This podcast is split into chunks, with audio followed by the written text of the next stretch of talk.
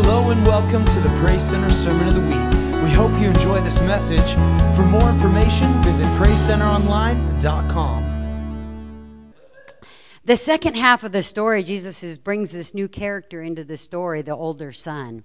And when he brings this character into the story, I relate really well to this older son, because all through my childhood and growing up, my mother's family had a lot of prodigals. They had a lot of lost sons. They would go off and do their own thing. My brother was even that way, and you would wait patiently and you would pray. And my mom would always say to me, well, it's like that parable. You're the older son. You've just always been faithful. And but when we get into it, you'll see how there's parts of it that I just went, okay, I got to be better than the older son. So I always, because I related to that so well, I wanted to be different than the older son, but even though I was the older son, you'll see when we get into this. But the whole reason that Jesus is writing and, and telling this story in the first place is to address the heart of the older brother. He's not, he's telling us this story about the son, and we'll get into that, but his real point is to get to the heart of you and I, the older brother in this story. And so I want us to go clear to the beginning of the chapter in Luke chapter fifteen, if you're open with me in your Bibles to Luke chapter fifteen, and I'm going to need my notes. They're back here on this iPad. I could probably just, you know, I'll mess up just as much with them or without them, so it doesn't matter probably. If I have them or not, but because I sometimes forget to even look at my notes. I get so carried away.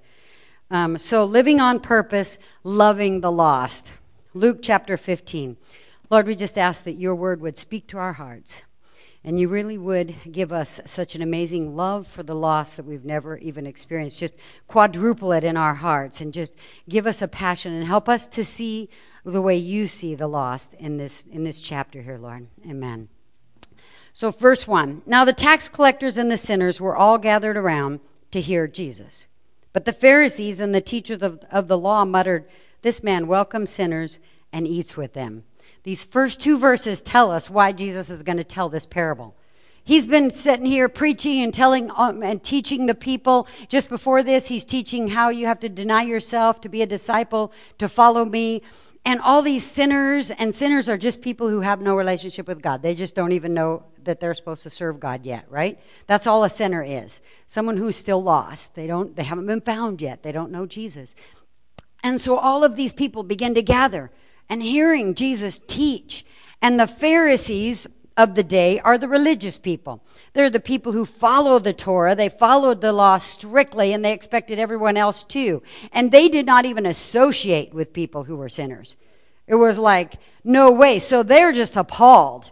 They're standing over here watching the sinners all gathering around to hear Jesus, and they're going, seriously? And have you ever had this happen where you're doing something over here and you hear people muttering and you know they're talking about you? This is what's happening. The, the, the Pharisees begin to mutter, look at him, welcoming sinners around him. I can't believe. And they're talking just loud enough so that he can hear them. And he's like, I hear you. And so now I'm going to tell a story and listen up, because it's going to be for you. I'm going to address you. And I think that we have a lot of Pharisees, a lot of religious people in our churches today. A lot of us, without even realizing it, we can get in our own little bubble. We can get on our own little contentment of the way our life is, and we begin to live happy with all of us just together, and we begin, begin to become Pharisees in that I don't want to mess with those people out there. And I think our churches are pretty full of Pharisees today who don't go beyond these walls. And so Jesus begins to address them, and he says in verse three, Jesus told them this parable. Suppose one of you has a hundred sheep and loses one of them. Doesn't he leave the ninety-nine in the open and in the open country and go and find the lost sheep until he finds it? Go and look for the lost sheep till he finds it. And when he finds it, he joyfully puts it on his shoulders and goes home. Then he calls his friends and his neighbors together, and he says, rejoice with me. I found my lost sheep. I tell you that in the same way, there will be more rejoicing in heaven over one sinner who repents than over ninety-nine righteous persons who do not need to repent. So the first thing Jesus is going to talk about is the, the story he's going to focus on. He's going to say to them, this is pretty much how you're supposed to treat the lost. It's like if you had a hundred sheep and one takes off, and that sheep honestly didn't even know what it was doing. It's just have his head down, like a lot of us, distracted with life. A lot of people in this world are so distracted with what they're doing, making money, uh, trying to get the this or that, this job, that job. They're focusing on what they're doing now in this world. They don't see eternity. They just see now. A lot of people are just, we all start out lost. We don't know any different. This sheep didn't know any different. He didn't know that, oh, I'm supposed to be over here serving the Lord. I'm just lost. And that's how he started out. I'm just lost. And I love what Jesus is pretty much, remember, he's addressing the Pharisees who don't love the lost. They're not wanting to hang out with the sinners. Sinners and lost, same thing. And so he's saying, what I want you to do is leave the comfort of your ninety-nine. And I want you to go out and find and t- search and search and search until you find that one. And I love this. If I had like a little stuffed animal sheep, but I didn't want to go out and buy one. I should have. I could have given it to Evie. Anyway, so you go, he goes out and he finds the sheep. And this is what we do. We pick it up and we put it on our shoulders. Think about this for a minute. Now I'm going to carry the weight of this sheep for a while. It's more than just going out and finding it and leading it back home. I'm going to carry the burdens for a while. I'm going to help you through life for a while until I get all the way to where I know you're good with the ninety-nine. I'm going to share your burdens. I'm going to be with you. The word says, let me see if I can find it here. I wrote a scripture verse in here. In Galatians six two, carry each other's burdens. That I, I'm like, I'm going to shoulder the responsibility of making sure you know who Jesus is. It's not just, you know, share the gospel and leave them. We go out, we find them, we carry them in to the fold. Ooh, I love that. And then, of course, our favorite part, there, it's a party. And all along when you're carrying it, you're joyful. Don't forget that part. We're joyfully carrying the sheep. And then we have a party when we back we arrive back at the sheepfold. And then he tells another story. He's like, oh, that's not enough. I got to really let these guys know what they're supposed to be doing. Suppose a woman had ten silver coins and she loses one. Doesn't she light a lamp, sweep the house, search carefully till she finds it? And when she finds it, she calls her friends and her neighbors together and says, rejoice with me. I found my lost coin. In the same way, I tell you, there is rejoicing in the presence of angels over one sinner who repents. Ooh. In this one, he's re- referring to coins, which is still going to be the lost people. So you lose a coin. And what does he say the woman is supposed to do? She's supposed to light a lamp. Ooh. That we are to be the light in the world. We got to light up, be who God's called us to be. But he also says this word is a light unto my feet and a lamp unto my path. We as believers have to know this to be able to share the light of God's word into the circumstances that the lost are facing.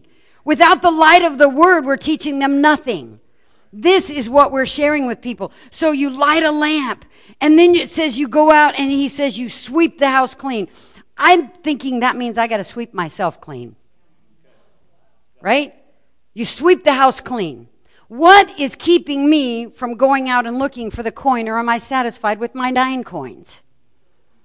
I got to sweep that stuff away so that I am not obsessed with anything else but reaching the lost. This is our purpose.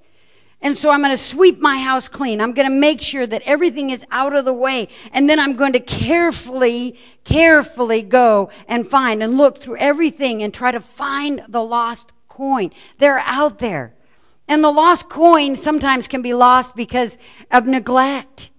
I just didn't pay attention to where my coin went. The coin could be lost for lots of reasons. But the point is, we're supposed to go and find the coin. Go.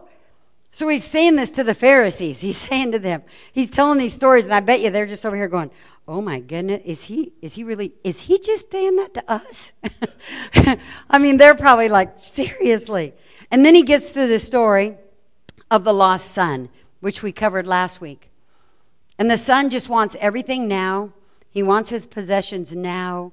He's pretty much saying, like I said last week, that he just wishes the father was dead so he could have all his inheritance now. And then he heads off with it to a distant land. He spends everything in the distant land. There's loneliness, there's loss, there's death. in this land. He turns and he comes home. And how does Jesus say the Father responds to him? With open arms, running to greet him. He refuses to let the jar be broken. This is what the Pharisees would have wanted to do, break the jar. And so Jesus bringing this story, and those Pharisees must have went, oh my goodness, no, wait, what is he talking about? Because we're supposed to break the jar when they leave. And Jesus is saying, no, you don't. You don't, you welcome them back. This is the way you treat the lost. You love them. And then you restore to them all of these things, their position, their power, right? The, the, uh, that you're always with them. And I forgot my shoe. Sorry, I forgot my basketball shoe, but their purpose. And you restore all of those things. This is the way you face the lost. You welcome them back. And after he tells those three stories, then he's going to address, he's going to just smack it right at them.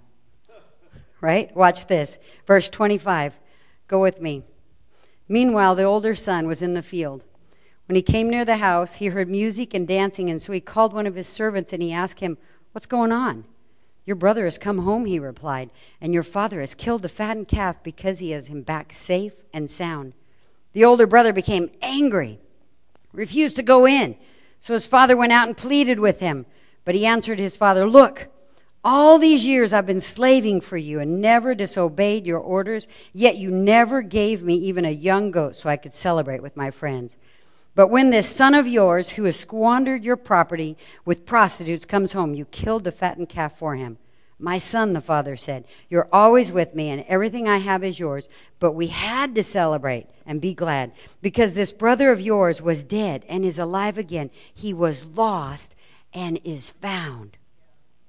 The older brother is very upset, just like the Pharisees were. He's, this is the character of the Pharisees. This is the people who know who the Father is. And this person is so upset because the Father has welcomed home the prodigal son. He's welcomed him home. He's like, I've been here all along and I've never gotten a fatted calf. Well, you've always had everything, the Father said. Did you not know? And the religious people were so stuck in their religion and in following the law that they didn't know the relationship that was available to them. They got stuck right here, and all they wanted to do was obey the law and make sure everybody else did it. And he's going, everything I had was yours. The older brother becomes so upset and so angry, it says he refused to go into the house. I can't even be near. Isn't that what the Pharisees were saying? I can't be near a sinner. I can't go in where they're at. I, I don't even want to stand here while you're teaching them because I can't be near them. And it just, it shocks me, but it's so true. I have heard of many people, and it's even happened here years past, where people don't even want to come into the house if somebody else is in here that they know is a hypocrite or a sinner. And isn't this where hypocrites should come? Where people should come? Don't we want to welcome the prodigals home?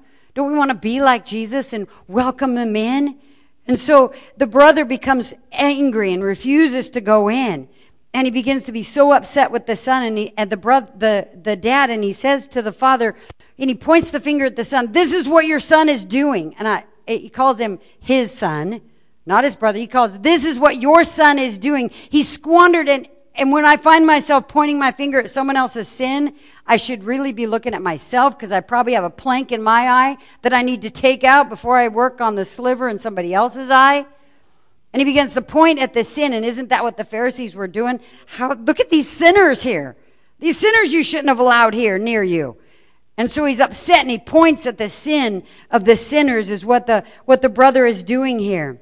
You squandered it all, and I love the Father, the love and the compassion he even has for those of us who are messing up. He says, my son, don't forget you're always his son or his daughter.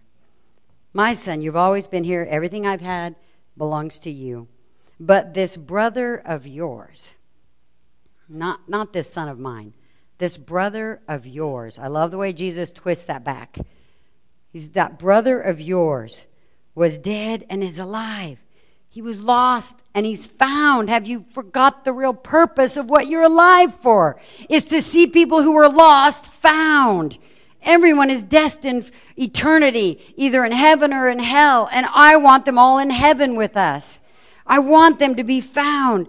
God is in this story. He's addressing the Pharisees' hearts, and he's bringing us around, you and I, into a relationship with him, and where we realize that what it's all about, what our purpose is all about, is seeing the lost come back to Jesus. Seeing the lost found.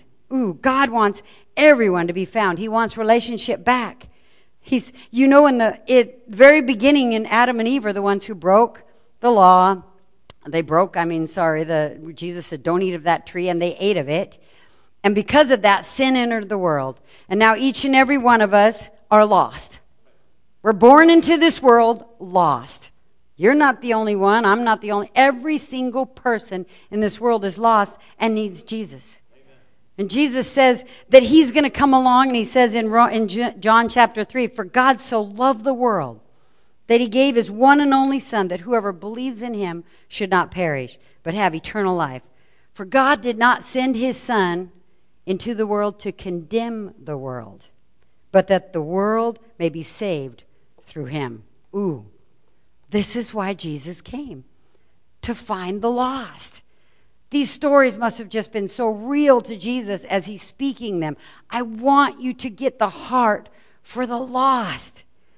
And when we know people are lost, you go like, well, I'll just bring them to church. It's so easy. You have been trained. You have been taught. You know how to share the gospel with the lost. You know what you're to say. You can take them right to Romans. Right to the book of Romans, six twenty-three, or three twenty-three. Write these down if you need to. Romans three twenty-three, for everyone has sinned. We all start out lost. Romans six twenty-three, and the gift, the wages of that sin is death. So because we've all sinned, death is required. Somebody has to die. And it says in Romans five eight, but God demonstrated his own love for us. While we were sinners, Christ died for you and I. This is the gospel right here. Because a death needed to take place because of my sin, God paid for it with his son's life. And Jesus paid for that sin for us once. And because he conquered death, his sin, his death, because he conquered death, that death that he paid for, death for eternity for each and every one of us. It's like an all-inclusive death. One death for every single person's sins. Wow! Because he conquered it. And then you go to Romans ten nine, and it says this in Romans ten nine and ten. And if you declare with your mouth that Jesus is Lord, and you believe in your heart that God raised him from the dead, you'll be saved. If you believe what he did. For it's with your heart that you believe and are justified, and it's with your mouth that you profess your faith and are saved. Ooh, praise the Lord. Everybody is lost. People are lost, and they don't know Jesus, and we are the solution to the lost problem. We are it. In Mark chapter sixteen, it says, we are to go into all the world. We are to do that. We're to put on our shoes of purpose and go out into the world and tell everyone about Jesus and share his love with those. We are the salt of the earth. We are the light of the world. We are the examples of Christ on this planet. The only way the lost will be found is if we decide to do what we've been called to do. Our job description as believers is to reach the lost. That's what we see Jesus doing the whole time he's here on earth, reaching the lost. He doesn't care what the Pharisees say. I want to tell people about what's really real. They're lost and they need to be found. Are we, as believers of Christ, really going after the lost sheep? They don't even know they're lost. Do we not? Can we just go out and not give up? Just keep on, keep on, keeping on. And then when we find them, do we joyfully put them on our shoulders? Or are we like, ah, I brought them to church. Can't they just do it on their own now? But are we putting them on our shoulders and carrying them and helping them? Are we shouldering them? And then are we partying with them? I mean, are we letting them know this is awesome? Someone that was lost is found. And are we looking for the lost coins? Are we getting rid of the stuff in our lives that keeps us so distracted, that can consume our time, that I go, eh, I'm just happy with my nine coins. I don't need any more. I want to stay with the ninety-nine sheep. I want to be in the comfort of, you guys know me. You know what I'm going through. You know what I, you know, what I like and I dislike. Why would I want to open up my heart to other and shoulder them and sweep all this? I like doing what I do. I like to just invite you guys over to watch the football game. Why do I want to? I don't want to open up my house to other people. Are we becoming like the the woman and not sweeping the house? Or the ninety-nine sheep and just like, eh, I'm happy to be in the fold today. And are we welcoming back the lost sons, or are we like, let's break the jar? They chose to go there. There could be some people who are like, they chose to turn their back, so let's break the jar, let's break the relationship for good. Or are we, my mother has such a heart of mercy, it wouldn't matter how many times her brothers or sisters turned around to come back, but she was just like, come on home, you know, just come back. She would give them over and over chances, but isn't that what the word says? That we just continually forgive and we continually open our hearts. See, the thing about the lost son, and I don't know if I mentioned this, but when the lost son chooses to leave and he's going the opposite way, he has to choose to come back. In the other two instances, they go and they search for the sheep, and we go and we search for the coin. But when we see the lost son choosing to leave, a lot of us are dealing with prodigal children or lost people. When they choose to go, you need to pray that their the hunger pains begin to come. You need to pray that the enlightening, and maybe you can share the gospel, you can send them texts or whatever, but you don't go out and chase them. The Father waits because, because they chose to go this way, you will just be chasing them forever. The Son has to come to the end of himself, lost and lonely and empty, and realizing, oh, what I had was better. At this point, when they're just out here partying, they don't know that what that, that was better. This feels really good, and I like this. So we have to wait, and that's the hard part. That's tough love. We have to wait for the prodigal to turn around and come home. And when, but here's the cool part. When we see him even coming this way, it says we run to meet them. I mean, all I'm going to, I just need a glimpse of that person turning and coming. And I want to run and meet them and open arms and receive them back. This is our job description. This is our calling. This is our purpose. I don't want us to be happy just hanging out with the ninety-nine. Are we doing what God has called us to do? Are we looking for the lost sheep? Are we looking for the lost coin? Are we welcoming back the lost son? In the first story, the ratio is one in a hundred. In the second story, the ratio is one in ten. In the third story, it's one to one. What's Jesus' point? The one. If I was the only one, he would have died for me. The one, the one matters. Every person you pass on the street is a one. How can I walk by them? How can I not pray, oh God, capture the heart of that one, and that one, and that one, and that one. I pray that your hearts are broken this morning, and you want the one to be saved as much as God does. That you would give up anything to see them saved.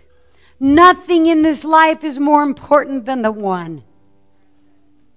We have to open our hearts and begin to share. Not be comfortable where we are. Pray for the lost son to have those hunger pains. Clean the stuff out of my heart and out of my life so I make room for the lost coin and I can find it. And pray that I don't not satisfied just hanging out with you guys, even though I love hanging out with you guys. But that I'm not satisfied. I want to reach the one. Thank you for listening to Praise Center's Sermon of the Week. Don't forget, for more information, visit Pray Center Online dot com.